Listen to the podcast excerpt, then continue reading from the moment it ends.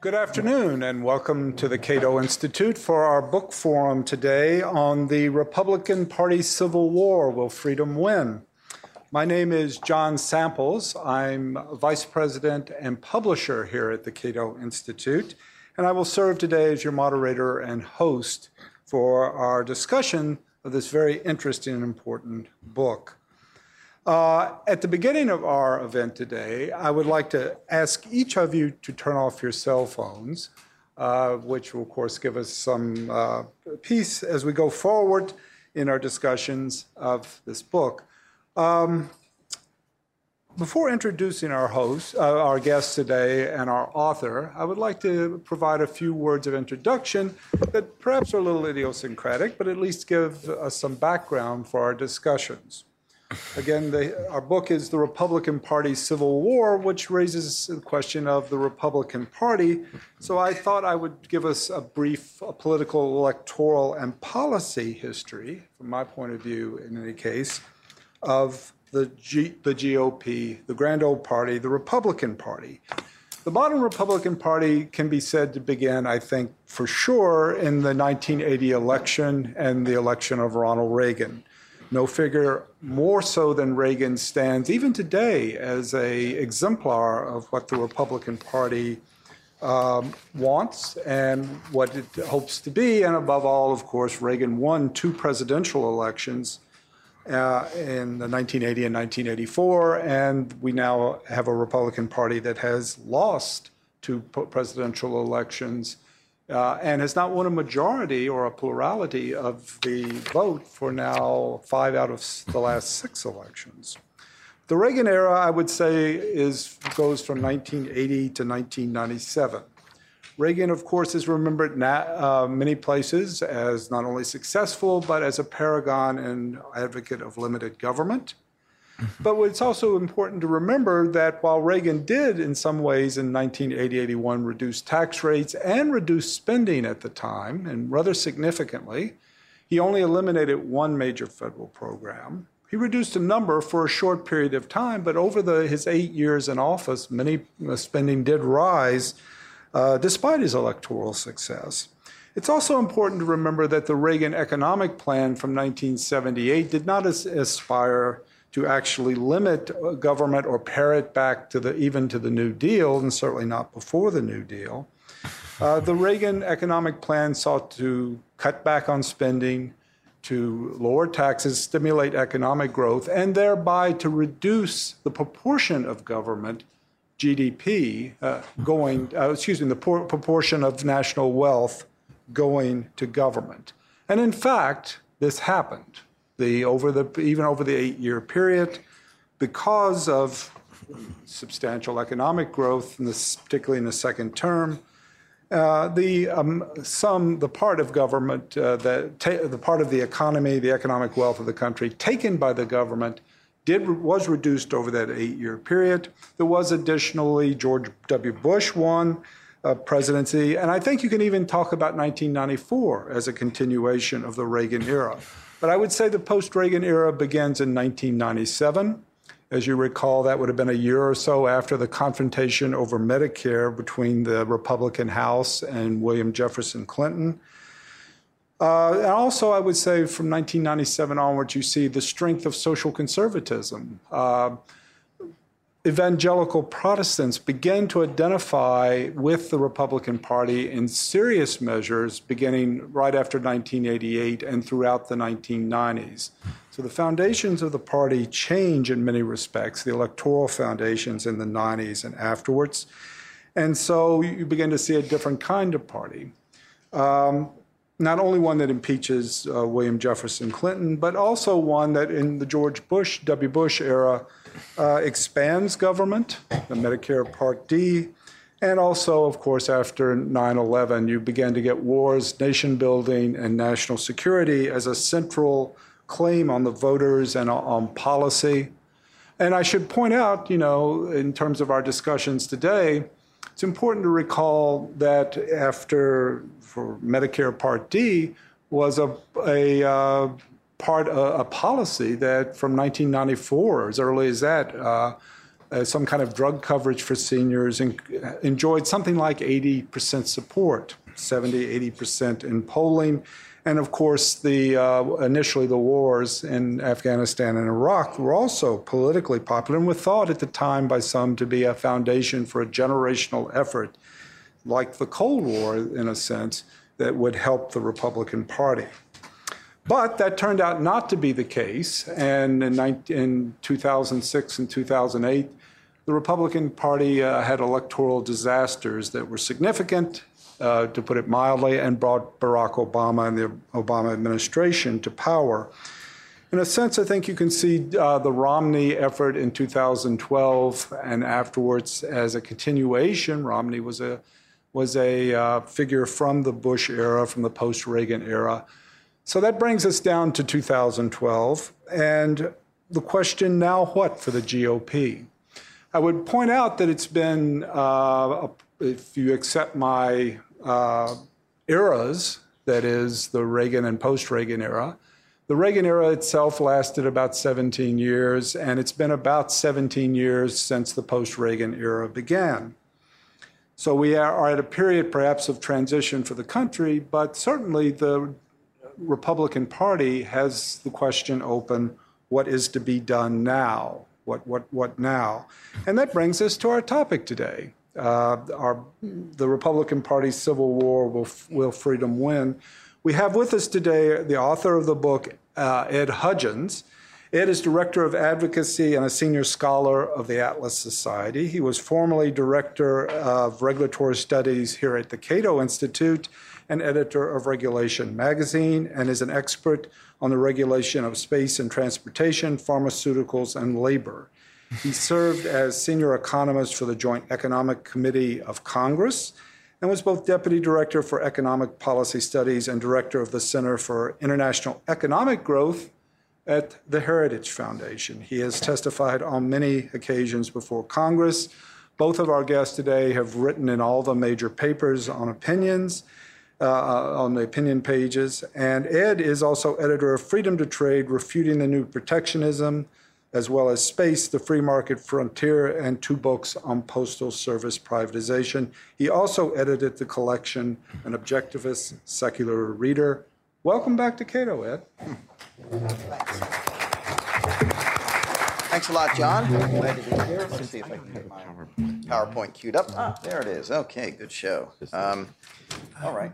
Um, yeah, I want to uh, start by thanking uh, uh, John and uh, for and the Cato Institute for organizing this uh, book forum, and thank Henry for coming along to make comments, which we'll hear very, uh, very shortly. Um, the Republican Party, I believe, is in crisis today. Um, the, in three of the last four national elections, the GOP has lost, including, as John pointed out, two presidential elections.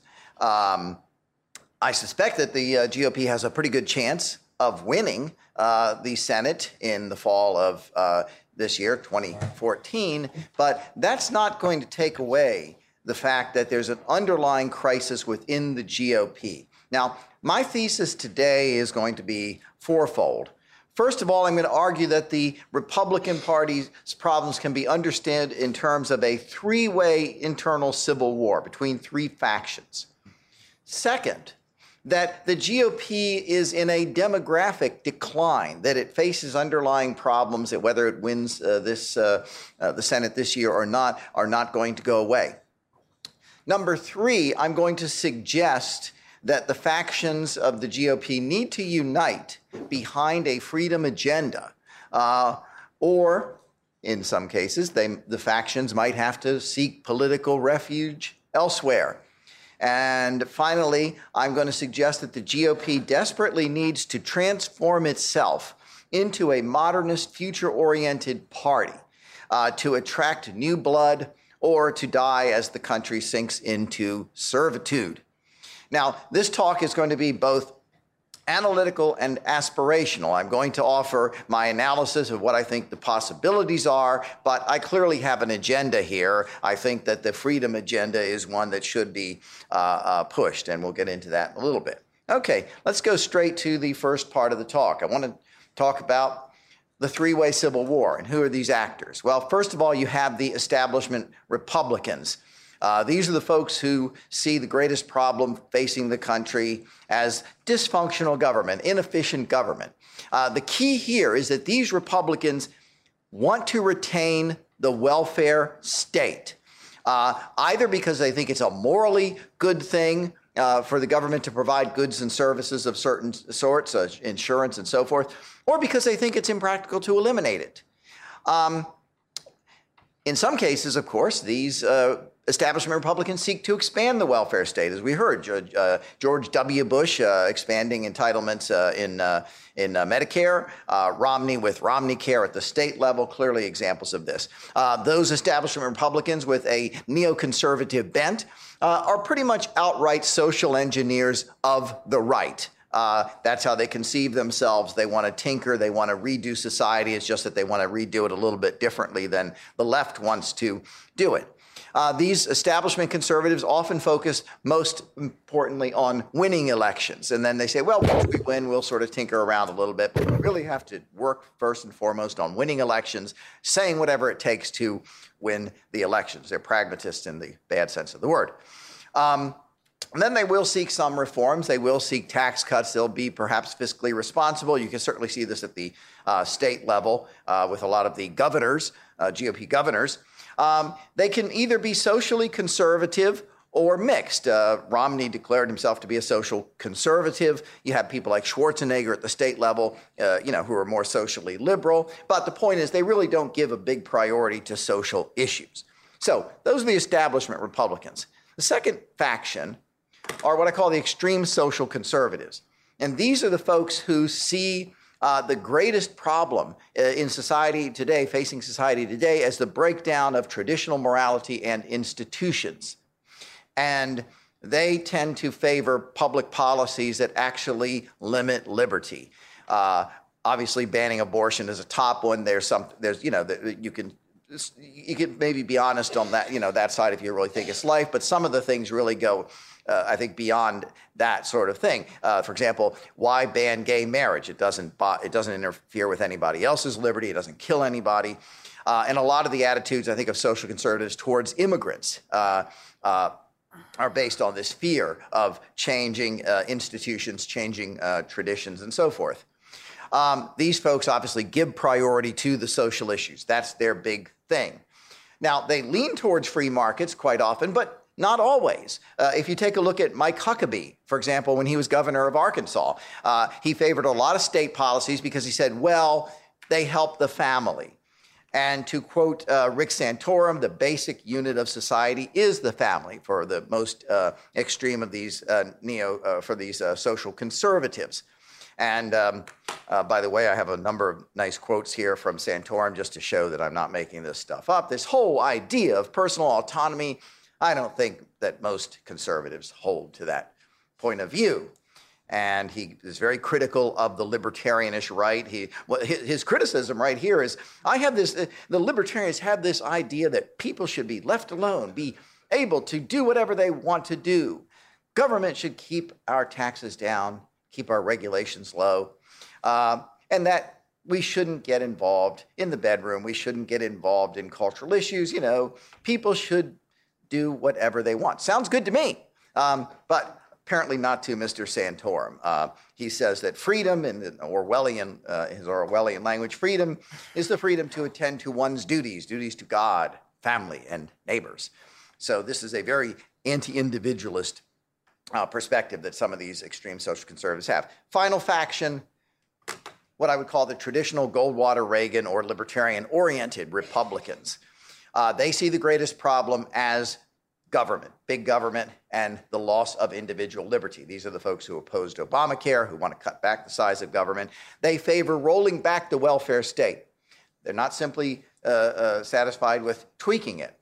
Uh, now, they can be socially uh, liberal or they can be mixed. Some of them are uh, very conservative personally, but the point is that they give priority to cutting back government. And just so uh, that the Santorum quotes will not depress you completely, I decided to put in uh, the opening line from the Republican Party platform of 1980, the beginning of the Reagan era. It has long been a fundamental conviction of the Republican Party that government should foster in our society a climate of maximum individual liberty and freedom of choice.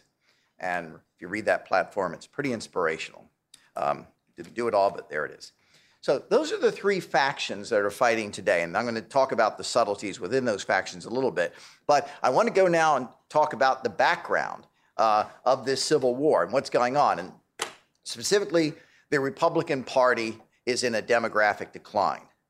And uh, let's take a look at a couple of groups. They've been losing Hispanic votes. Um, Hispanics, I'm talking about, by the way, citizens, not, uh, not illegal immigrants uh, who presumably can't vote. In uh, 2004, Bush got 48% of their vote. Uh, McCain got 31%. Romney only got 27%. Hispanics today are about 17% of the population. In 2050, they will be 30%. And they constitute very strong voting blocks in some of the states that have either been solidly Republican or are swing states, such as Texas, Colorado, Florida. Whites, well, the Republicans have done pretty well 58, 59%. They tend to get white votes, okay? But uh, in 1990, whites constituted 77% of the population. Today, it's 64% and declining. Again, Republicans are in a demographics problem here. White evangelicals. Romney got 78% of the white evangelical vote. And by the way, 48% of the uh, GOP primary voters in 2012 were classified themselves as evangelicals. Um, good? Well, not necessarily, because again, they are a declining portion of the population. And this is a very interesting statistics. If you look at people 50 to 64, uh, 29% classify themselves as evangelical, only 11% say no religious affiliation. Of 18 to 29 year olds, the next generation, the millennials, only 12% are evangelical, 35% no religious affiliation. That's what Republicans are looking at. Finally, let's talk about young people. Uh, again, you can see that um, Repub- young people went only 37% for Romney. It's been sort of gradually declining, a little bit of a boost from uh, McCain. But the young people tend to be more socially liberal. And the old fashioned appeals don't tend to work on them. This is a fascinating number here. Asked w- whether you have a positive or negative reaction to the terms capitalism or socialism, Take a look at the socialism thing there.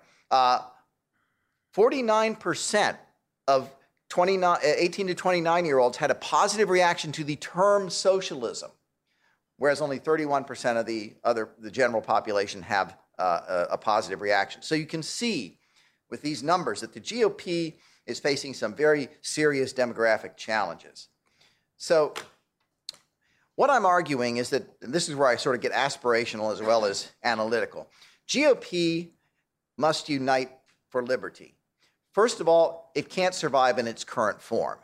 And unfortunately, the sides are pretty much evenly matched, even in terms of their war chests. Karl Rove, who's an establishment Republican, calls himself a conservative, but realistically, he's an establishment Republican, uh, raised about $300 million uh, during the last election cycle.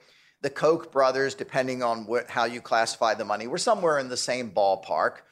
And the religious coalition, the social conservatives were kind of behind the, the, the, in this area, but they had a big meeting here in DC in December to try to beef up their war chest as well. So you have a lot of money backing the three factions and explicitly thinking about we got to get our agenda out there. Um, what I'm going to suggest is that I'm going to offer an appeal, as it were, to each faction on why they should back the liberty perspective. And I'm going to suggest that it's not just so they can get elected, it's for the good of the country. They have to take a principled stand in favor of liberty and take the moral high ground. Okay. What about the libertarians? Obviously, or the Reagan Republicans, if you prefer. Um, they are the bearers of the aspiration of a limited government, a government put back into its place uh, of uh, protecting life, liberty, and property, and rolling back the welfare state. Now, uh, I'll just mention that these uh, more libertarian or traditional Republicans come in two flavors. There are the Enlightenment types who uh, really see the human potential uh, offered by freedom. And then there are more traditional types, more like the Edmund Burke types, who believe, well, yeah, human nature is kind of corrupt, but you know what? It's going to be even worse if government is in charge because they're going to screw things up, you know, in a, in a, in a, in a, a lot of terrible ways. But here's what I say, especially the Enlightenment uh, libertarians must, and their role is to articulate, to make real, to educate the public and voters about the value for of liberty. They have to have the right rhetoric. I like to say this is real life, not a philosophy seminar. I'm all for philosophy seminars. I've conducted philosophy seminars. This is kind of a philosophy seminar right here, okay? But when you're actually doing politics, you have to think in terms of rhetoric. You have to think in terms of how can I make this real? How can I sell this idea? And that's a role that libertarians can play. They have to make a positive appeal because remember, and as you'll see in a minute, the negative appeals tend not to work, especially with the younger uh, voters. Uh, have to realize that uh, what it takes to win elections, it, that, that, you have to win elections if you want real change, you have to build coalitions. You, they have to pick their battles. A lot of times libertarians think, well, we're just going to stand up and demand utopia. It took decades to get to the place where we are today. It's going to take a while to get out. So, to that faction, I say, let's be realists, let's pick our battles, let's be intelligent about it. What about establishment Republicans? Well, um, a lot of establishment Republicans have valid concerns about social conservatives losing elections. You can look at Todd Akin in Missouri. You can look at Mourdock in, in uh, uh, Indiana. You can look at Cuccinelli in Virginia. That was a governor's uh, uh, race there. Even though Cuccinelli didn't run on social issues, the Democrats effectively brought back his uh, pronouncements on social issues uh, to defeat him. That's a valid concern that establishment Republicans have. But first of all, they haven't been doing a very good job getting elected either. I mean, McCain, Romney, okay? Um, and again, there are two flavors of establishment Republicans. There are those who actually favor the welfare state, more of the neocon type, and then there are those who believe that it's simply too it's simply futile to resist the welfare state. And you know, to those I say, their failure to make the freedom case is one of the reasons why it's so futile or seems so futile to oppose the welfare state. They, in a sense, know better. They know that the current system is broken, that it's going to collapse. Um, and yet, you know, they, they, they, they, they uh, uh fail to make those points. Um, they're right to pick our battles, but they must uh, act on principles. They must understand the welfare state is in a collapse. It's all they're doing is slowing it down. It's going to collapse, okay? So they really have to get behind the freedom agenda. Finally, social conservatives. What is the appeal I make to social conservatives? Well, first of all, I point out that I believe they're morally wrong to try to impose their views on other people as long as other people are not, uh, or government is not limiting their liberty. But going beyond that, I say that, first of all, they're losing on their hot button items, especially uh, same sex marriage. They're going to lose on that. They're losing already. But what they're doing by putting all their attention and money and efforts into that is, in a sense, uh, empowering the left. The left can point to them as, as idiots and as extremists and so forth, and that's one of the ways they win elections, like in Virginia. Um, and they divert resources away from the real battle. Um, you know, and in the long run, their value choices are going to be limited and strangled if the welfare state and if the state continues to um, uh, continues to grow. Okay. Um, by the way, they're going to go after homeschooling, so social conservatives better uh, figure that part out. Um, what I'm suggesting is there are two types of social conservatives. There are the types who really give a priority to um, the social issues, and then there are ones, for example, in the Tea Party, about half Tea Party folks classify themselves as social conservatives. But the priority for a lot of these folks is to scale back government. That should be the, where the priority is. Now, some of them have said that if the GOP doesn't go along with the social agenda, if the GOP backs same sex marriage and so forth, they're going to walk. Mike Huckabee is an example. Now, I say, let them leave. Rather have them in, but let them leave. And the reason is because these kind of social conservatives are getting in the way of what really needs to be done. That brings me to my final points here, and that is uh, the need to reach out and to bring new blood into the GOP to make it uh, a modernist party. Reach out to Hispanics. There, the appeal should be to self betterment. Uh, Hispanics, uh, these are citizens, resent the attitudes of a lot of conservatives and Republicans towards illegal immigrants. Um, I think they see the GOP as bigoted. But the GOP should celebrate the values of illegal immigrants That is, those who say, I'm going to refuse to live in poverty and destitution in my country. I'm going to refuse to sit here because a bunch of bureaucrats and apparatchiks in the United States can't get their act together to come up with a system that allows me to go in uh, to the country uh, legally. So what I'm going to do is I'm going to act for the best of my from, of myself and my folks. I'm going to come across the border illegally. I'm going to stand in front of Home Depot. I'm going to work my ass off, and I'm going to uh, realize the American dream. Those values should be celebrated. Okay, another group that should be brought in: young people. Um, and here we can out, reach out in terms of ideals, showing a bright future. Young people, I'm talking about the millennials today, tend to be very cynical and detached.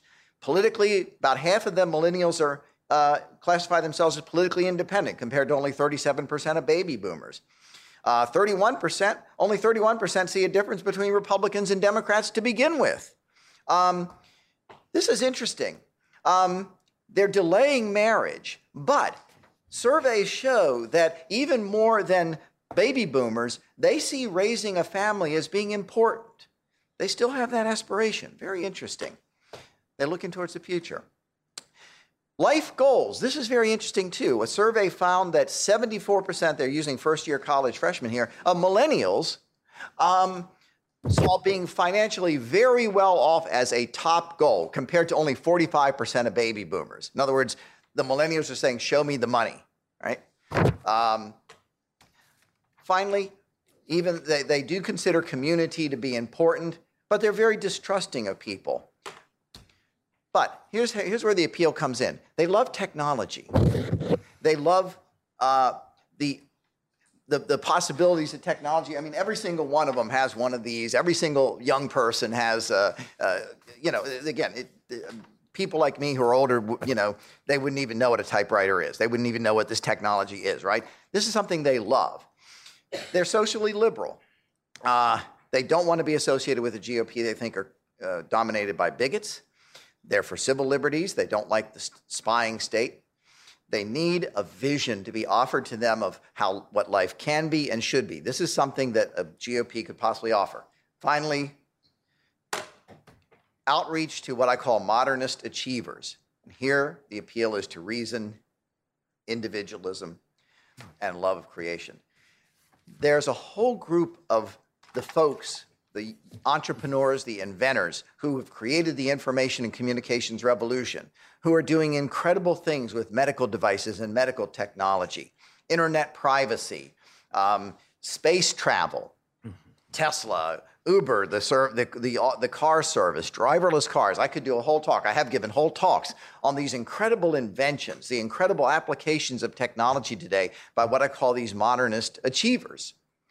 But a lot of them are now understanding that they're under attack by government. Uh, government is trying to restrict them. There's a group called 23andMe that offered genetic tests. The FDA said you can't offer the genetic test because not that your information is wrong, but the public is too stupid to read their own medical information and make the right decisions. Literally, read the FDA th- thing. Um, they're trying to shut down Uber, uh, uh, the Uber ride sharing services at, at, the local level. Tesla sales, direct sales have been banned in New Jersey. A lot of these young entrepreneurs are getting frustrated with the government now, as well they should be. But here is the good news. And then this is, I'm almost done here. Here's the good news. These achievers have exactly the right values. First of all, they appreciate the power of human reason to change the world for the better.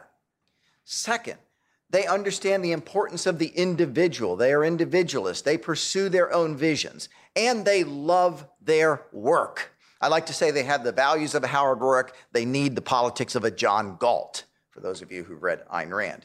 Uh, I love this quote from Steve Jobs Your time is limited, so don't waste it living someone else's life. Don't be trapped by dogma, which is living with the results of other people's thinking. Don't let the noise of others' opinions drown out your own inner voice. And most important, have the courage to follow your heart and intuition. Uh, that's the kind of spirit that these folks have. And that's the kind of outreach we have to do to those folks is to say we want the GOP wants to bring them in and offer a freedom oriented modernist uh, party. Okay, let me summarize here. I talked about the civil war within the GOP, but the real civil war is going on in this country. It's between the makers and the takers, between a class that survives by getting government favors uh, and a class of producers who are being penalized for production. And more basically, it's between individualists, individualism, and collectivism or collectivists. That's where the real problem is. The contradictions of the welfare state um, simply cannot be overcome. The GOP has been part of the problem. It needs to be part of the solution. It needs to offer both a freedom vision, it needs to seize the moral high grounds, it needs to work uh, for a consistent freedom, liberty agenda if it is to succeed and if the country is to survive and flourish. And I thank you for your attention.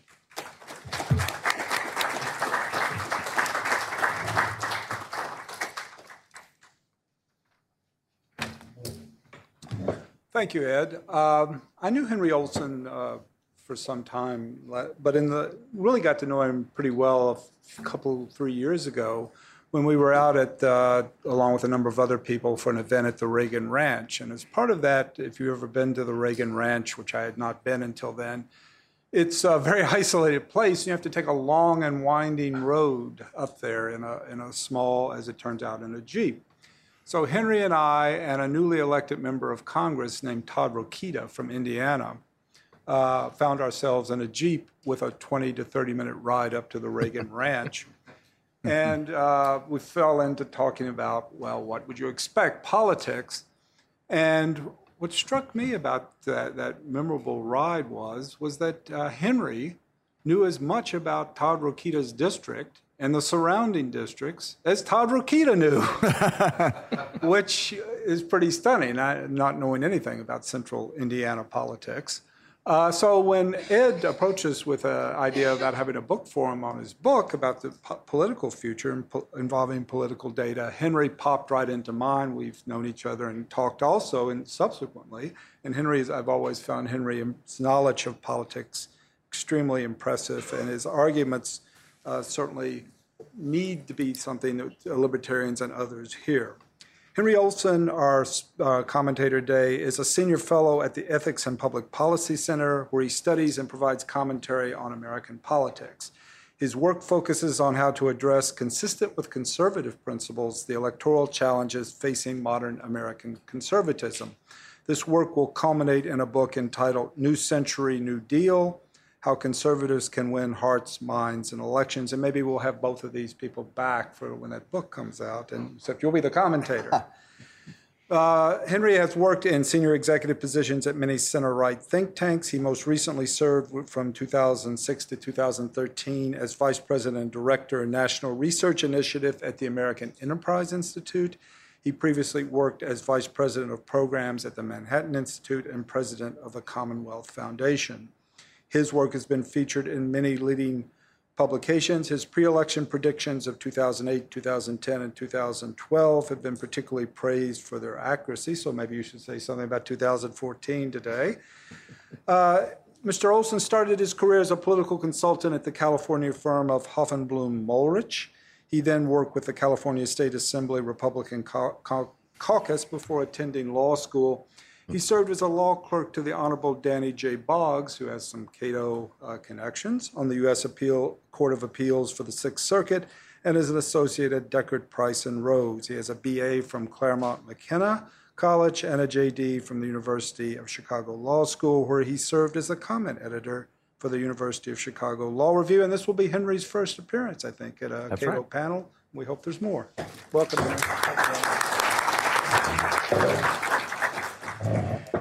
The quotes from Rick Santorum just brought to mind uh, how different the worldview is between the libertarian and the social conservative. And I want to encapsulate that with a quote that I heard when I lived in Los Angeles in 1984, ran in conservative and libertarian circles. And I had friends who were objectivists who told me that the presidential candidate for the Libertarian Party that year, David Bergland, had been interviewed recently on tel- a morning TV show where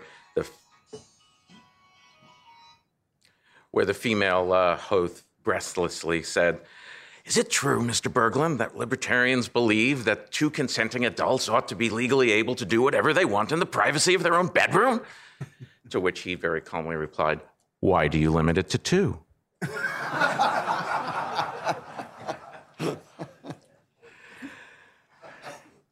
Now, I mentioned that at the start, uh, besides the fact that's a, hilarious, uh, a funny story, because the idea of uh, that is the wholly voluntary society that is unconstrained by traditional mores. Uh, that the wholly voluntary society is something that we ought to be uh, striving towards, and that's a view that Edward, I think, uh, very ably puts forth in his book and in his presentation today. And what I'd like to suggest to you is that the data suggest that Americans are nowhere near ready yet to take the great leap forward into consistent libertarianism. It does not mean that there are not libertarianish elements that are popping up in political debate that we can see in the data. But as libertarians, I'd like you to look at the data because that's the political environment in which you will be arguing. Um, I personally am not a libertarian. I've called myself a conservative who loves liberty or a freedom con, depending on where you put that, which is to say that I'm probably considered a rampant statist by many of the people in the audience. I disagree personally with the formulation of maker versus taker or individual versus collectivist that you put forward. And I think the data suggests that most Americans would disagree with that as well. But what I want to focus on today is simply looking at the data. Are there political opportunities for a Republican Party that is devoted not to libertarianish, soft libertarian principles, but rather to a much more consistent view of hard libertarianism along the lines that Edward? Does that coalition exist? Does, is that something that is only being held back by an alliance with social conservatives? And I believe that the data suggests very strongly that that view uh, is, is false. Uh, I believe the data also suggests that there are elements of libertarianish, softer libertarianism, which is achievable, but can only be achieved in coalition with other groups with whom you will have significant disagreement on other issues because of their inconsistent application of the voluntary society principle. So that to the extent one wants to look at a short to medium term political strategy for libertarian ideas, not a long term one that may pay off with a larger uh, libertarian part of the body politic in 20 years, but rather one that will have traction in the next two, four, six, ten years, that that's really the practical choice that people who are hard libertarians face in this country. Now, let me turn to the data. Uh, Ed's uh, actually uh, got the factions of the Republican Party down pretty right. Um, I would not necessarily give the same names to them, but um, I recently wrote a piece called The Four Faces of the Republican Party, at which I was looking more at the presidential level than at the congressional level. At the congressional level, one of those factions that I'm going to mention, the moderates, tends not to be present in a large degree. They come out in presidential primary years. They do not tend to participate in Republican Party primaries otherwise. So for most elections, I would say the three factions that Ed lays out are pretty right. Uh, and he's got them pretty, again, little quibbling, but he's got them pretty well right as far as their priorities, what they believe, what they don't believe, and so forth. Um, of course, they differ in numbers in different states. Clearly, uh, what he calls extreme social conservatives, and I simply call social con- religious social conservatives, are much stronger in the mountain states, in the plains, and in the uh, South uh, and, the, and the border states of the South. Whereas the establishment Republicans are extremely strong in the old states in the Northeast the Midwest, they tend to be the strongest dominating faction, but not as much as they are in the Northeast. Um, and you can see where that plays out in different primaries, that there's no successful Tea Party challenge in Massachusetts, whereas there are successful Tea Party challenges in the Deep South and, and the Plain States. Um, but in presidential primaries, there is a, uh, what I uh, see from the data from exit polls that have come out over the last um, four presidential cycles, or actually over the last six presidential cycles, is that there are four factions in Republican presidential elections. One, the largest group is what I call the somewhat conservative voter, and what I think would roughly correspond with the establishment Republican voter. Um, this is a person who is well described by Ed, uh, doesn't care much about social issues, prioritizes uh, wealth creation, uh, but is not extreme either in disposition or in their politics. Um, pr- uh, unhappy with the welfare state, but not particularly eager to repeal it. They are the largest single faction in national Republican politics. they tend in states to be somewhere between 35 and 40 percent of the population of people who actually vote in Republican presidential primaries.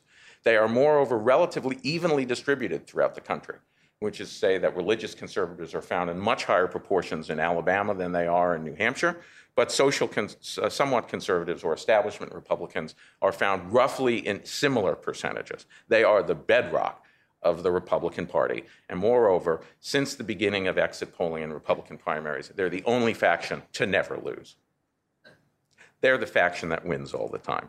The second largest group is strangely the moderates.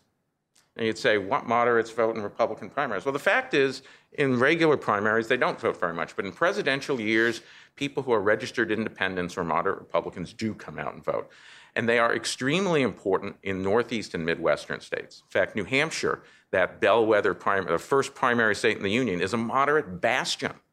Nearly half of Republican voters uh, in 2012 said that they were moderate, not any stripe of, or liberal. There is actually a few people who say they're liberals who show up, but they are less than 5%. Moderate or liberal is nearly half, and it's always over 40% uh, New Hampshire will go to a candidate that is favored by not the establishment conservative, not the Tea Party conservative, not the social conservative, but will go to the candidate favored by the moderates.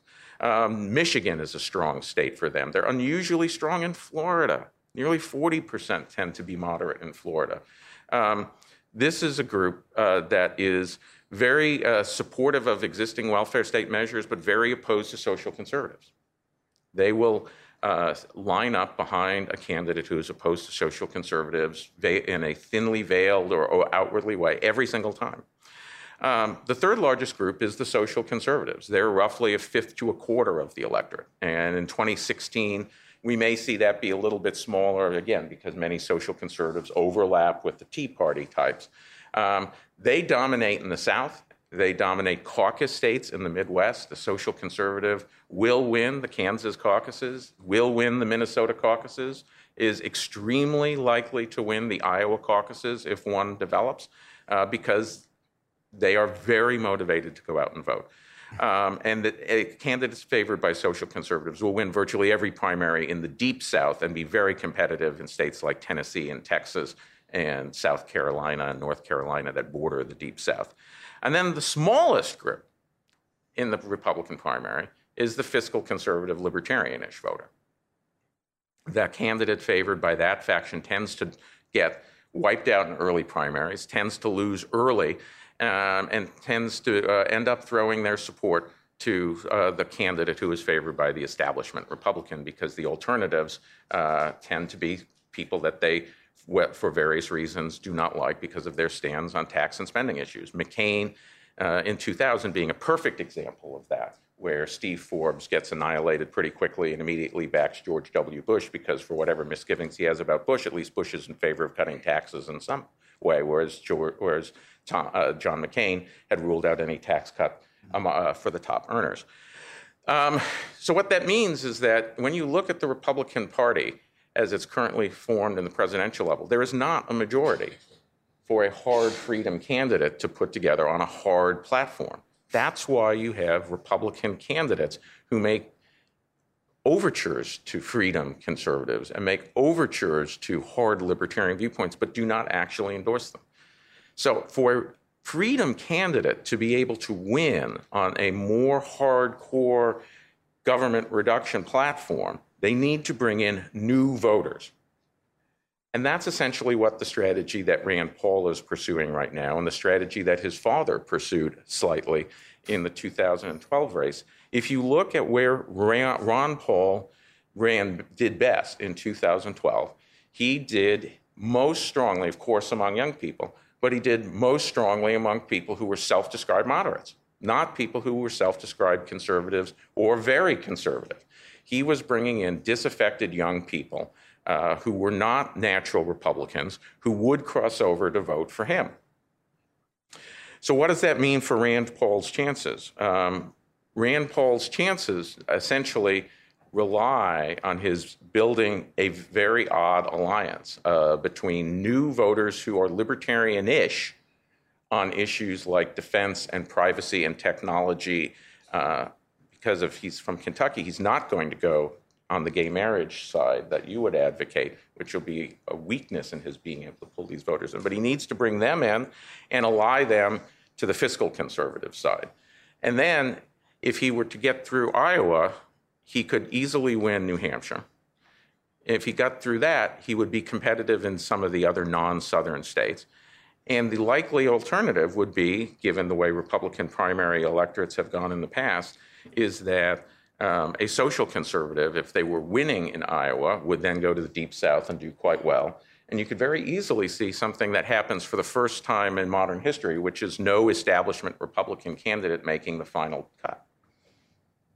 That's Rand Paul's path to the nomination, is to get through the early primaries in the top two and then be squared off against a hardcore social conservative who, because they don't care about social issues much, the establishment Republicans would hold their no, you know, hold their noses and back Rand Paul.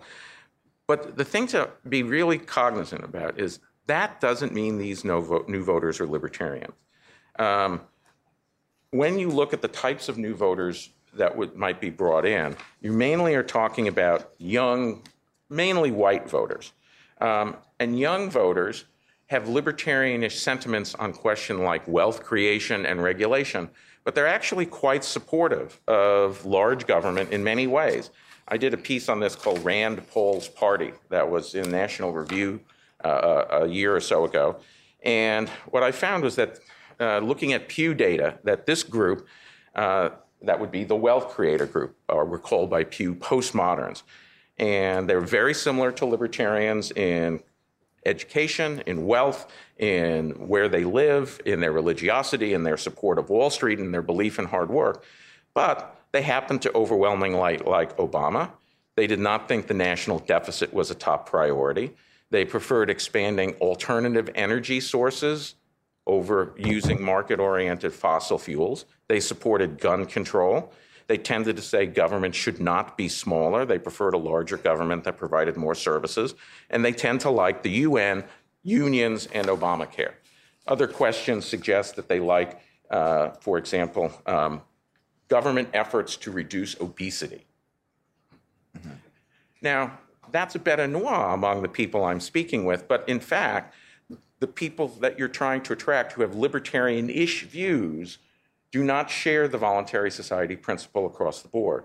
If you make coalition with them, that will limit your possibilities of political success. There is no magic bullet for hardcore libertarianism to attract the third group of what you're talking about the wealth creating entrepreneur. So, what about youth more generally? Well, you can easily exaggerate the youth vote uh, and their importance uh, because most of the statistics forget to correct for racial and ethnic composition. That the youth 18 to 29 vote is the most non white part of the electorate. About 28% of the national electorate is non white, over 40% of the 18 to 29 year olds are non white. So, what I did is I compared like to like. How do 18 to 29 year old African Americans look compared to 18, you know, 30 plus African Americans and whites and so forth. And you do find a youth effect, but it's mo- only about five to seven points. White youth voted for Romney with 51%. Now, older Americans voted for Romney 58 to over 60%. So it's not inconsiderable, but it's not massive. That even in 2012, white, uh, and the same is true with Hispanics, Asians, and blacks, is that you see they're slightly to the left, slightly more Democratic. And we also don't know if this is a composition effect. One thing we find is that turnout rises substantially as you age. Are these people more likely to be politically motivated than somebody who is a college dropout who may start voting when they have a family in their 30s? Might that, since the Republican Party tends to attract greatest support among non college educated whites right now, if there is that composition effect, the Republican vote in this cohort will rise naturally as people who are not voting in their 20s naturally return to the voting platform as every other generation does as they age and have more responsibility. So I think you can easily exaggerate the degree to which young people are a natural constituency. So then, what about Hispanics? It's true that Hispanics are turned off largely by an anti immigrant uh, uh, platform. An anti immigrant platform is kind of a conversation closer. I don't think you should be in this country. Please vote for me. Doesn't usually work very well. However, you know, it, um, if you have a conversation, then you have a conversation. And the question is are Hispanics largely receptive to a hard libertarian appeal? Are they even susceptible to a soft libertarian appeal? The data suggests strongly not. The data suggests that when you ask, do you, at you know, the broadest level, do you support bigger government that provides more services or smaller government and, and lower taxes? That, that question that gets over 50, you know, the, uh, gets over 50% of Americans nationally to support in concept a smaller government uh, goes two to one the other way among Hispanics. About two to one, Hispanics support larger government to smaller government. And that's true even among the subset of, of uh, Hispanic evangelicals who are supposedly, you know, they are socially conservative, they are more Republican in their voting habits, but as far as their attitude on hard or soft libertarianish appeals, they don't respond to that. White evangelicals, by the way, are reversed. They're about two to one in favor of smaller government, despite, and again, that gets into the some of them are social conservatives first, and some of them are more broadly. Um, over 80% of Hispanics support a minimum wage hike. Um, there was a question that was asked in the Public Religion uh, Research Institute 2013 Hispanic Value Survey that asked, How do you think is a better way to produce economic growth? Uh, more government spending on uh, education and infrastructure, uh, or lowering taxes and reducing spending on government programs? Hispanics overall supported the bigger government alternative, 60 to 35. That suggests that self deportation aside, somewhere in the 31 to 35 percent range is about where a Republican Party that's dedicated to a voluntary society, even as loosely and imperfectly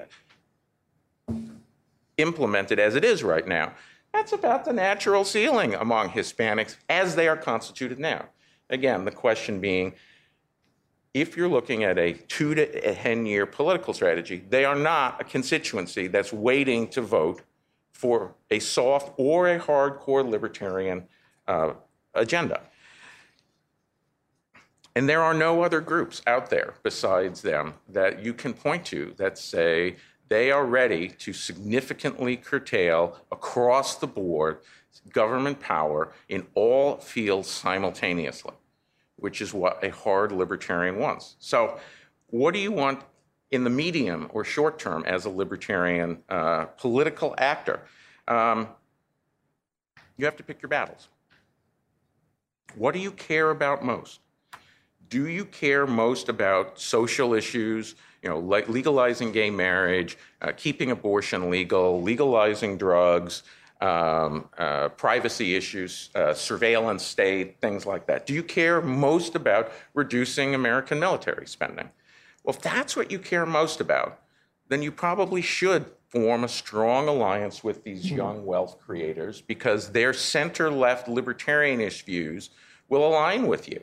They will be your allies in that battle. Now, they will not be your allies in the battle to significantly curtail the welfare state, although they tend to think uh, less well of redistributive programs, they also tend to view government action to help the compassionate as being morally just. So if you care about social issues, privacy, reducing the military, you should seek alliance with center left, new generation voters. Um, do you care most about taxation and business regulation? Do you really say, okay, what we really need to do is stop tax increases for the next 10 years and focus on reducing regulation on, uh, uh, uh, on uh, wealth creators. Uh, but we shouldn't care as much about spending and we shouldn't tackle the military. Well, then you should probably join the establishment GOP because they really don't want to increase taxes very much. They'll pursue, pursue a mildly deregulatory agenda. And again, change will be incremental or more in this case of harm present, prevented, but you could actually make progress on that. Do you really care about reducing domestic spending? That regulation is not something you really want to move on, and taxation is not as big of an issue as long as there's not tax increases, but you really want to cut the size of government spending at all levels. well, then you should probably join up with the Tea Party and kind of hold your noses that half of them are social conservatives who will say things about uh, gays that would drive you batty uh, because they're your allies in that fight. Again, you'll give up what you want in other fights, but you might actually get something on domestic spending as they form the idea on that.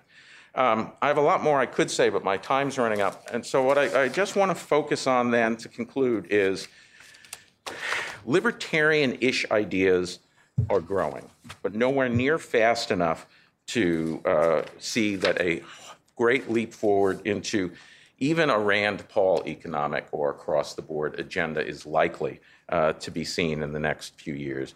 Libertarians who want to focus on the long term battle ought to ignore my, uh, my short term advice completely because you're not fighting in the midterm. But if you want to be politically relevant in the midterm, like Rand Paul, who's made peace with social conservatives in many ways because he represents Kentucky and is trying to add to rather than disrupt the existing Republican Party coalition, you will have to make similar choices. And what you care most about will determine which people you will imperfectly be in alliance with in this highly imperfect world that we call America. Thanks.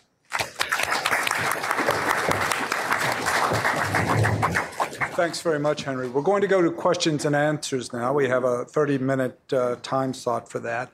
I want to return to in a second, but I want to ask the first question that in my own mind was prompted by uh, Henry's remarks and uh, some other things I've thought about in the past about the Republican Party, which is this. Let's imagine that uh, what I think Henry thinks is probably not likely, but let's imagine it happens uh, and Rand Paul is elected president the nature of the case when you become president is you have to stock an administration. You have to mm-hmm. staff it. You have to have people that and then who are assistant secretaries and secretaries and so on. And then they end up both proposing and carrying out policies. And above all they end up fighting out these coalitional battles inside the administration right as well as inside congress my question is Isn't the libertarians as a movement and as a group particularly poorly situated to fight those battles? What do you expect that how well those coalitional strife and struggle will go? And I say that because, in fact, libertarians have by and large stayed clear of political engagement. Am I correct about this? Or could we even expect mostly a Rand Paul administration being staffed by people who have lots of political experience, say staffers from the Heritage Foundation. or Henry. Um, Ronald Reagan's administration found the question of staffing to be very challenging precisely because, in order to effectively change the course of government, you need somebody who understands it. And by definition, if you've been out of power for a long, long time, no matter how much theoretical knowledge you've built up, it's very hard to apply that hitting the ground running. Um, what I suspect would actually happen is what would happen in the Reagan administration, which is that if Rand Paul were to be elected president, he would have made implicit coalition deals with people who are not hardcore libertarians. I mean, these days, um, it is a absolute uh, requirement on the social right that social conservatives have important policymaking roles in the Department of Health and Human Services so that they deal with family planning and abortion issues. A Rand Paul presidency that ignored that request would immediately rupture that coalition. But to grant that request would necessarily mean to advance a non libertarian perspective. To the extent that you, he wanted to put in libertarians, there would be there are some from the Reagan administration and others that would be politically uh, capable of jumping in. There are others who have not had that experience but would welcome it and, then learn well. But when you're in government, um, you have to compromise on a daily basis. And that means, I think, the most important challenge to a Rand Paul presidency staffing is uh, finding people who dispositionally are willing to deal with people who dramatically disagree with them and not pick a fight, but rather try and either pick the fight you want to fight or uh, find mutually agreeable ways to get along. Uh, because the alternative is that there'd be too many political scandals and you'd very quickly restaff your administration with people who can deal with it. Mm-hmm. Yeah, I'll just uh, uh, to expand on that. I mean, I, I, actually had uh, under my libertarian appeal that libertarians do have to realize they have to pick their battles, uh, and they do have to get people elected. When I say libertarians, I mean generally the freedom oriented folks, Reaganites, Goldwaterites. They have to get people elected. And once they're elected, whether it's to Congress or to the presidency, um, they need to uh, they need to form coalitions. They need to be able to get things uh, uh, done. And quite often that is tough for libertarians because most of them are more theoretically oriented. They do like what I've done for like three decades, basically write books and do studies, and they're all wonderful too, by the way. But you know, the point is that's not operational. But I do think that you would find people who could do that. Um, some of them would be folks from, frankly, the Cato Institute. I, by the way, I used to work at the Heritage Foundation, and of course, Heritage was well known for having people going back and forth to and from the administration. Uh, and uh, but but you would have libertarians, and actually one of the, one of the best ones is the late great Bill Niskanen, who was the chairman of the Cato Institute, and was of course uh, in the uh, Reagan administration uh, uh, as well.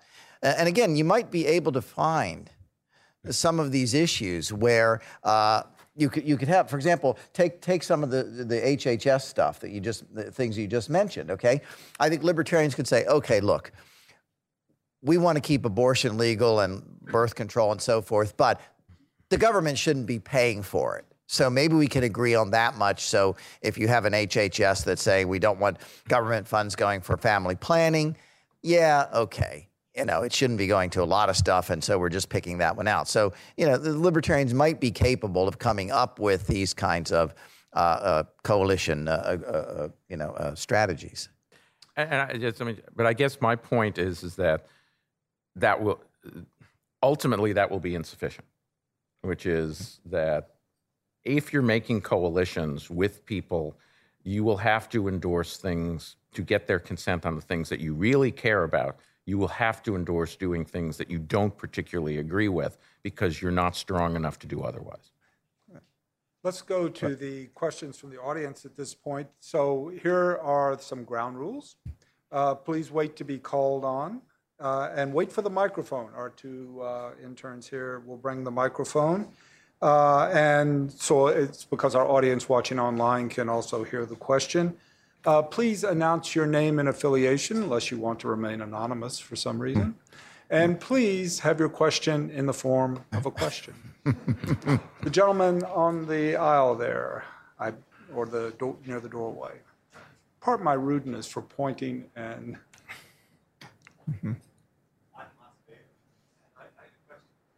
Could, could we turn on the Wait a minute, I don't think the mic is on. Hello? There we go. Okay. Good. Got it. Uh, as I recall, Reagan uh, supported banning all abortions, including a human life amendment that would have defined a one day old embryo as a person, which Yep. is something I don't know of any modern, any contemporary Republican today endorsing. And he also signed into law a measure that recriminalized gay little? sex. Sorry? Okay, yeah, speak into the mic. I can't, can't hear you very well. Reagan was way more conservative than today's Republicans. He, he supported banning abortion, including a human life amendment that would have t- treated a one day old embryo as a person. He signed into law a measure that recriminalized gay sex in the District of Columbia.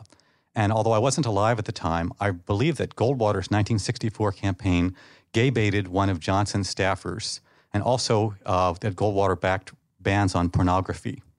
So, as, as looking at the past, it seems to me that, that the Reagan Goldwater Republicans were far to the right on social issues compared to today's Republicans. So I'm a little bit baffled that you characterized the Reagan Goldwater Republicans as socially liberal or mixed, which I might wish they were, but it, and from my historical recollection of Reagan, uh, I don't recall that being the case.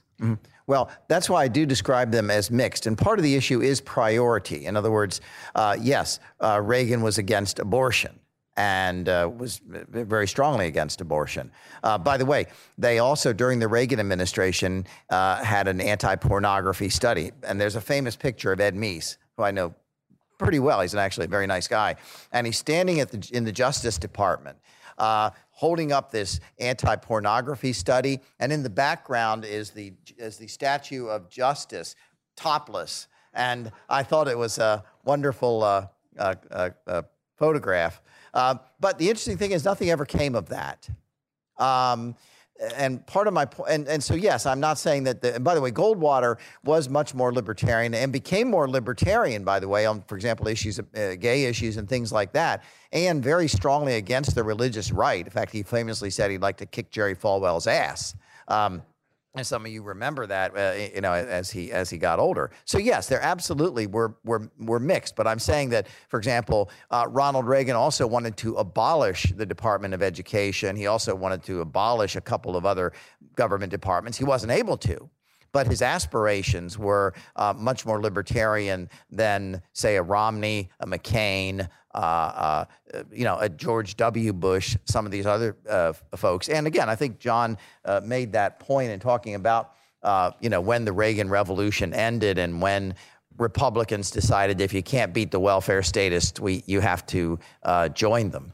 The one thing I want to just, just say is that in 1978 in California, there was an initiative to um, ban gays from teaching in public schools that was supported by um, the nas- then in infancy uh, social right. Ronald Reagan opposed it.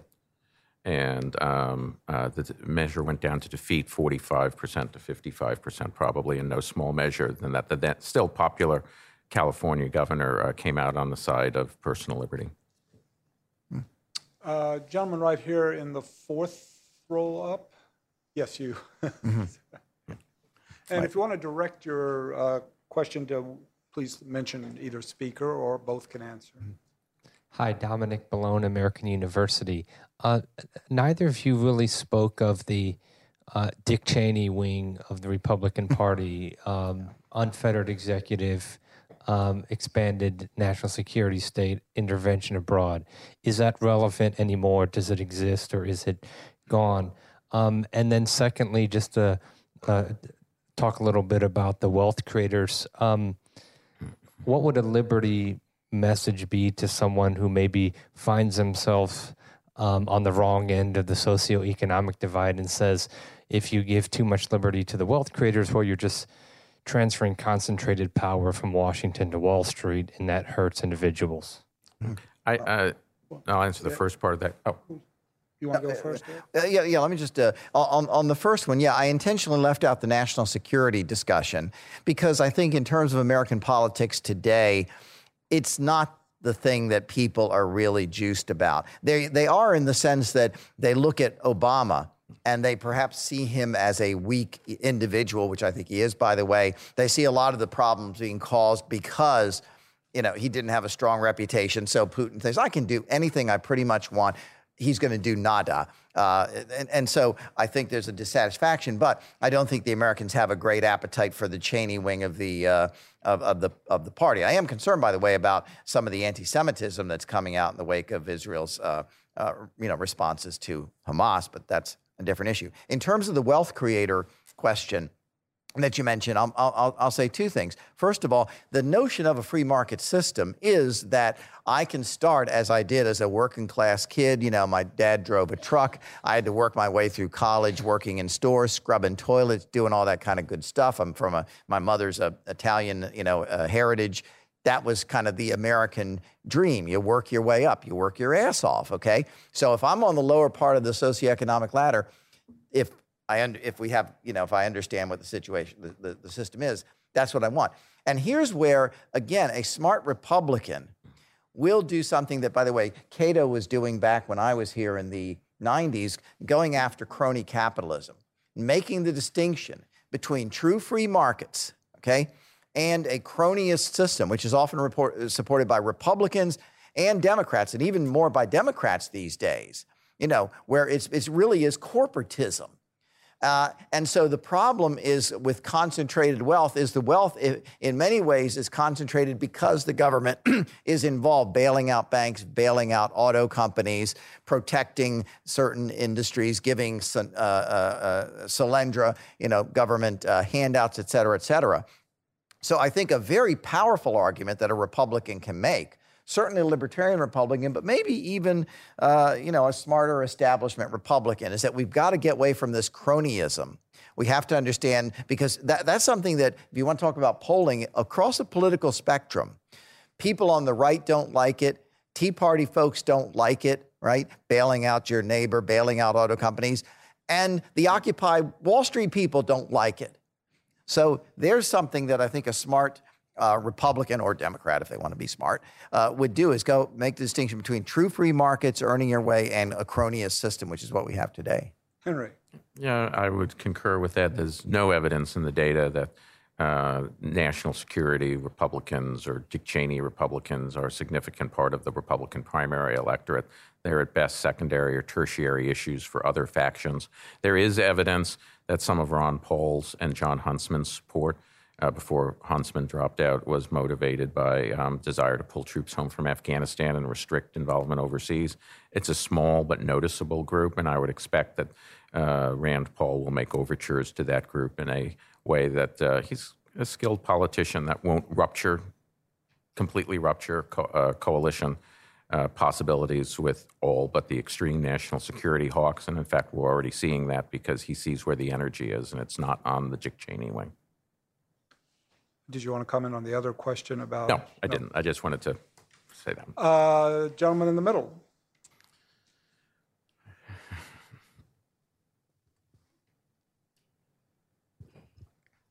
Uh, my name is Steve Hankin. Uh, I have a kind of comment question. Um, it, it seems to me that the the real problem with the with our, our elections at the national level is that people tend to vote based on these social issues. They're totally folk. They decide everything based on one social issue that means something to them, based on on uh, the idea that that both Democrats and Republicans do that. My suggestion is that in order to get people to vote based on non social issues in national elections, that we have a party that is that's that takes this kind of position.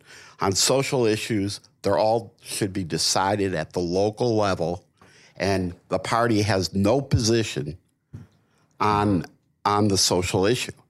This will make people.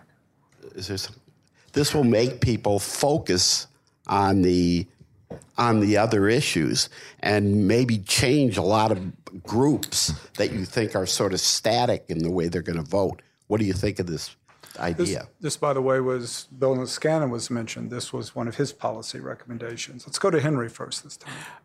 You know, that's really a question uh, for uh, people uh, to, to decide as a matter of practical politics.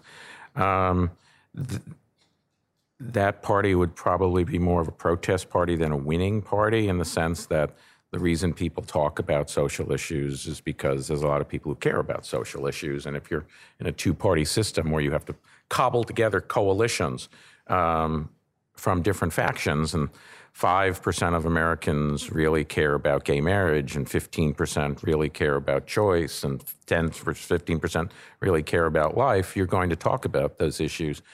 Um, so I would not expect that party to win. Um, the other thing I would want to say is that you cannot underestimate the degree to which Americans do not want to radically undo the um, government regulatory entitlement welfare state. Uh, it does not mean that they do not hold very inconsistent opinions about it, which Friends of Liberty can't exploit. But it does mean that if the question you pose to Americans are uh, along the lines of the sort of thing that that Ed was talking about, which is I believe that you know the basic idea that government uh, can tax uh, some Americans and give money to other Americans is morally wrong, and you ought to reject the entire system because of that. You would find that that appeal is incredibly tiny.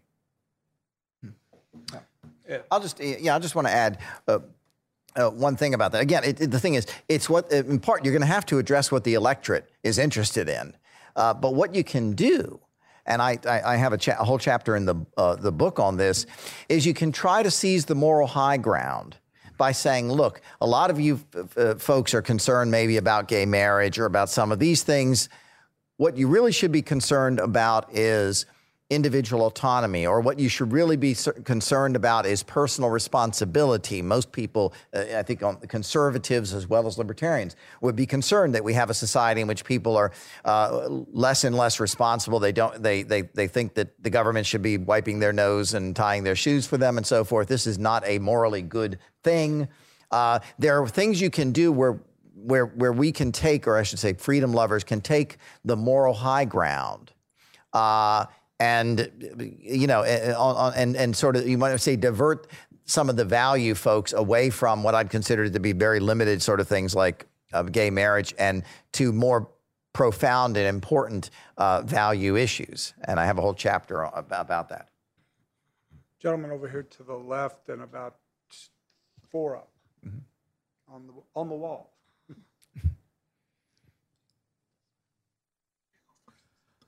Hi, uh, Pat Span, just representing myself, I guess. The um, Mr. Olsen, I um, I've always been amazed that I see these stats about uh, Hispanic voters and attitudes towards the GOP.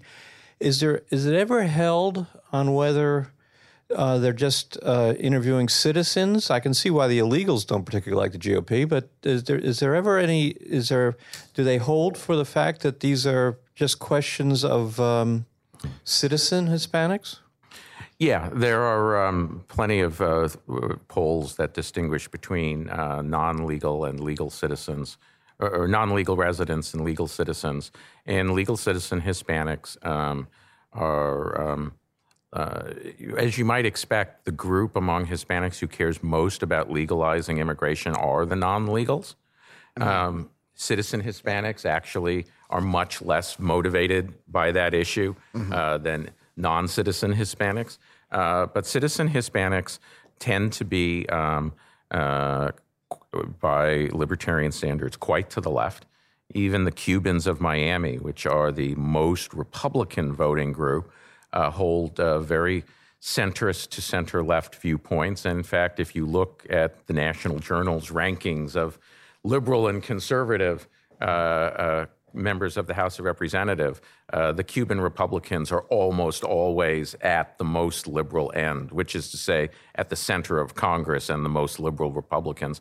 Uh, and even people who don't, you know, um, Jaime Herrera Beutler, who represents the Washington state suburbs of Portland, mm-hmm. it's called Clark County, um, uh, across the um, Columbia River, tends to be more centrist uh, than others representing similar districts. Raul Labrador, who mm-hmm. represents Idaho and uh, is a Hispanic Republican Tea Party favorite, also tends to get more centrist scores, although still strongly uh, not as center left as the, uh, or the purely centrist as the Miami Cubans are. So mm-hmm. it's kind of a long way of saying, yeah, it's the citizens too. Mm-hmm. Yeah. I'll, I'll just add one quick uh, uh, point there. I, I, I take Henry's uh, distinction between short, sort of short, medium term, and long term. And one of the things I'm saying is that if Republicans or Friends of Freedom, let's say, start to, and had been all along, say, making arguments uh, about, for example, immigrants and pointing out that immigrants represent generally the best of American values. That is you, the notion of self improvement, of you know, working hard, and by the way, uh, not particularly liking bureaucracy. I mean, you know, the, the, the obsession of a lot of conservatives. Well, well, they broke the law. Yeah, they didn't fill out the the, the damn government paperwork. Since when are you so obsessed with government paperwork and the importance of government paperwork? You know, and uh, my point is that if if in the long run um, the Republicans had making these arguments, yeah, it might take them a while to change uh, uh, a lot of Hispanics on some of these other issues. For example, should government be larger and offering more services or not? But there'd be a bigger wedge and a bigger opportunity to do that if you say, here are the values on which we're fighting, okay? Here's the values on which we agree. And now, over time, let's see where we can take this. Gentleman right here on the right. My name is Lloyd Hand. Uh, my professional affiliation is King and Spalding, but my question and my participation is not reflecting the law firm. Uh, I heard uh, a political operative prominent on a talk show not too recently or, or uh, make the comment uh, based on uh, the very thought provoking, stimulating presentation to both of you, particularly your statistic studies, that the Republican Party has to really decide if it wants to be a national party or a regional party. Hmm. Uh, you think that's valid? Henry first. Henry, The Republican Party appeal right now is very strong for uh, 45% of the nation, uh, highly concentrated in the South, the border states, and rural states in the West. It's not going to win the presidency back until it becomes more appealing to a larger group of people. Uh, that does not mean that it cannot have a significant influence on the direction of national life because of that regional concentration. But um, it does, if it wants to have the presidency, if it wants to have comfortable majorities in the United States Senate, it must change its appeal in some way so that it can enable that. The current party base or the current party as structured in its platform and its focus is not capable of winning national elections on a consistent basis, except in times of extreme difficulty for the other party. Yeah, I, I mean, I think that there's there's a lot to that. And again, if you look at the local level, you do see that a Repu- that certain Republicans, for example, a Schwarzenegger can win in California. He didn't do a very good job there. You can see in Wisconsin, uh, you know, a Republican governor who can actually face down the unions. Uh, you can see, you know, you can go through and you can look at the local level. You can see, ah, here's a Republican governor who's actually doing something because the people elect them, and they do tend to be more moderate. Uh, uh, at, at, at the local level. I mean, uh, Chris Christie, I believe, is is pro life, and in a sense, that's a an anomaly in the north uh, in the Northeast. Um, but what I'm saying here is that the Republican Party is that's my whole premise. The Republican Party uh, is broken. It does have these fi- these factions fighting, and that somebody has to be the you might say political entrepreneur to try to figure out how to pull them together and it might mean pushing aside the Huckabees. Uh, I think that's what Rand Paul is trying to do with his outreach to Silicon Valley that I wrote about just yesterday, and and and so forth. A lot of them, the smart ones, know they have to do that. But uh, one thing I do want to say is that um, when you look at the swing states for the presidency, uh, barring a massive realignment where social conservatives just leave en masse and go somewhere and another group comes in en masse, um, the swing states of the presidency are states in the Southwest where the uh, key vote uh, group, the fastest growing group, is Hispanics, or the industrial Midwest, where uh, none of these new groups are really, you know, if you're a young college graduate, you're not flocking to Milwaukee. Uh, the Midwest is one that's still the single largest voting group are people who make less than $50,000 a year who are white and didn't graduate from college. So let's take a look at what the Republican governors have mm-hmm. done in those states. Every single Republican governor in Nevada, in Colorado, in Wisconsin, in Michigan, in Pennsylvania mm-hmm. has endorsed Medicaid expansion. Mm-hmm. Every single one. What does that tell you about the politics in their states? Lady on the aisle. Oh, then David. Hi, um, Lindsay Holden, Medill News Service. Um, I'm curious what the panel thinks of um, Paul Ryan's new poverty, anti-poverty plan and its implications for the Republican Party as a whole. I, I can jump. I blogged on National Review Online's The Corner uh, about that in a piece called Paul Ryan 2.0. Um, I think it is a important step in dealing with the Republican parties and the conservative movements. Um, Achilles' heel, which is the compassion issue. Uh, Mitt Romney, uh, the exit poll uh, asked people which of four characteristics do you prefer in a president? Strong leader, has strong values, has a plan for the future. And uh, 74% of Americans picked one of those three, and Mitt Romney won each of those categories by between 9 and 23 points. He and Paul Ryan, since it was the Ryan Romney ticket, or Romney Ryan ticket, Paul wishes it might have been the other way around. But, um, Lost uh, 21% of the people picked the last characteristic, and Romney Ryan lost that group by 63 points. And that's uh, people who thought that that most important characteristic was cares about people like me. And by the way, I'll just I'll, I'll, I'll add to that. Uh, Ryan, of course, was a protege of Jack Kemp.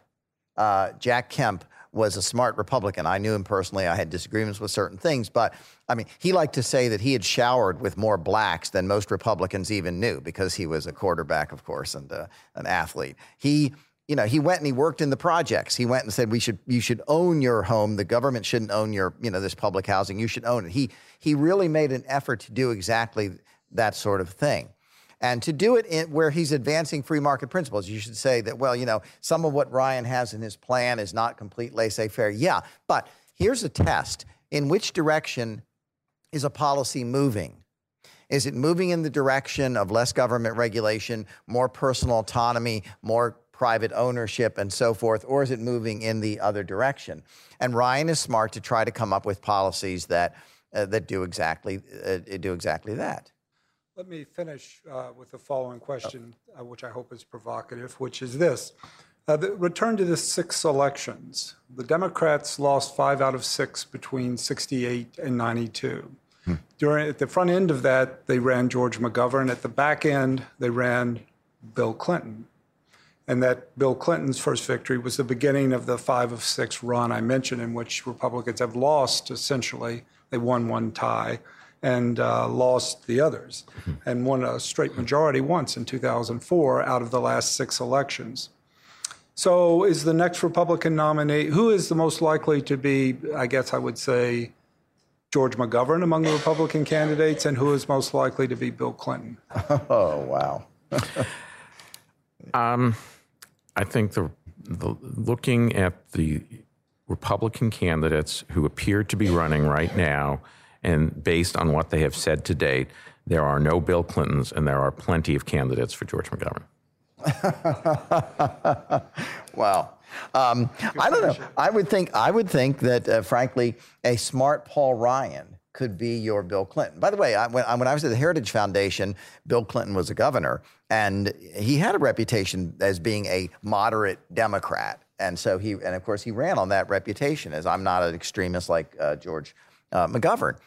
And I think Paul Ryan does have that potential if he can, in a sense, shake the uh, uh the the well, I was going to say shake shake the, the the the unfortunate reputation of being on a ticket with Mitt Romney, who really, one of the things that really screwed him up is, that, is that the Democrats made hay with the 47% remark. He said, you know, supposedly off the record, he thought that 47% of people are on the government take and you might as well forget about them. They're never going to vote for us anyway. And that made him seem uncaring, uh, unsympathetic. His number was right but if he if he had been making the you know a, a proper presentation, what he would have said is 47 percent of the American people are in some kind of government assistance. This is not a good thing. We know that they really would prefer not to be there. We, as the GOP, want to help them, you know, uh, get off the government dole, so to speak, or da da da. That would have been the proper way to do it. But because he said this off the record, they really made hay with it. I think uh, Paul Ryan, if, if he can, uh, you know, sort of overcome that, could be that sort of person. But I still have a lot of uh, hope. Maybe this is uh, naive hope uh, for someone like a Rand Paul, who seems to be doing the intelligent thing. Uh, he's speaking to black groups. He's, you know, he's he's better on Hispanic issues than some of the others. He's reaching out to these new wealth creators and young people. So I still have a lot of hope for him. We shall see. On that note, a note of hope, we will go to our next phase, which uh, our lunch will be held on the second floor. Up the spiral staircase will be in the George Yeager Conference Center. On your way, the restrooms are on the second floor uh, along the yellow wall. And the book today we've discussed is The Republican Party's Civil War Will Freedom Win by Ed Hudgins, and joined by our commentator Henry Olsen. And I'd like to join you in thanking both our commentators. Thank you, John.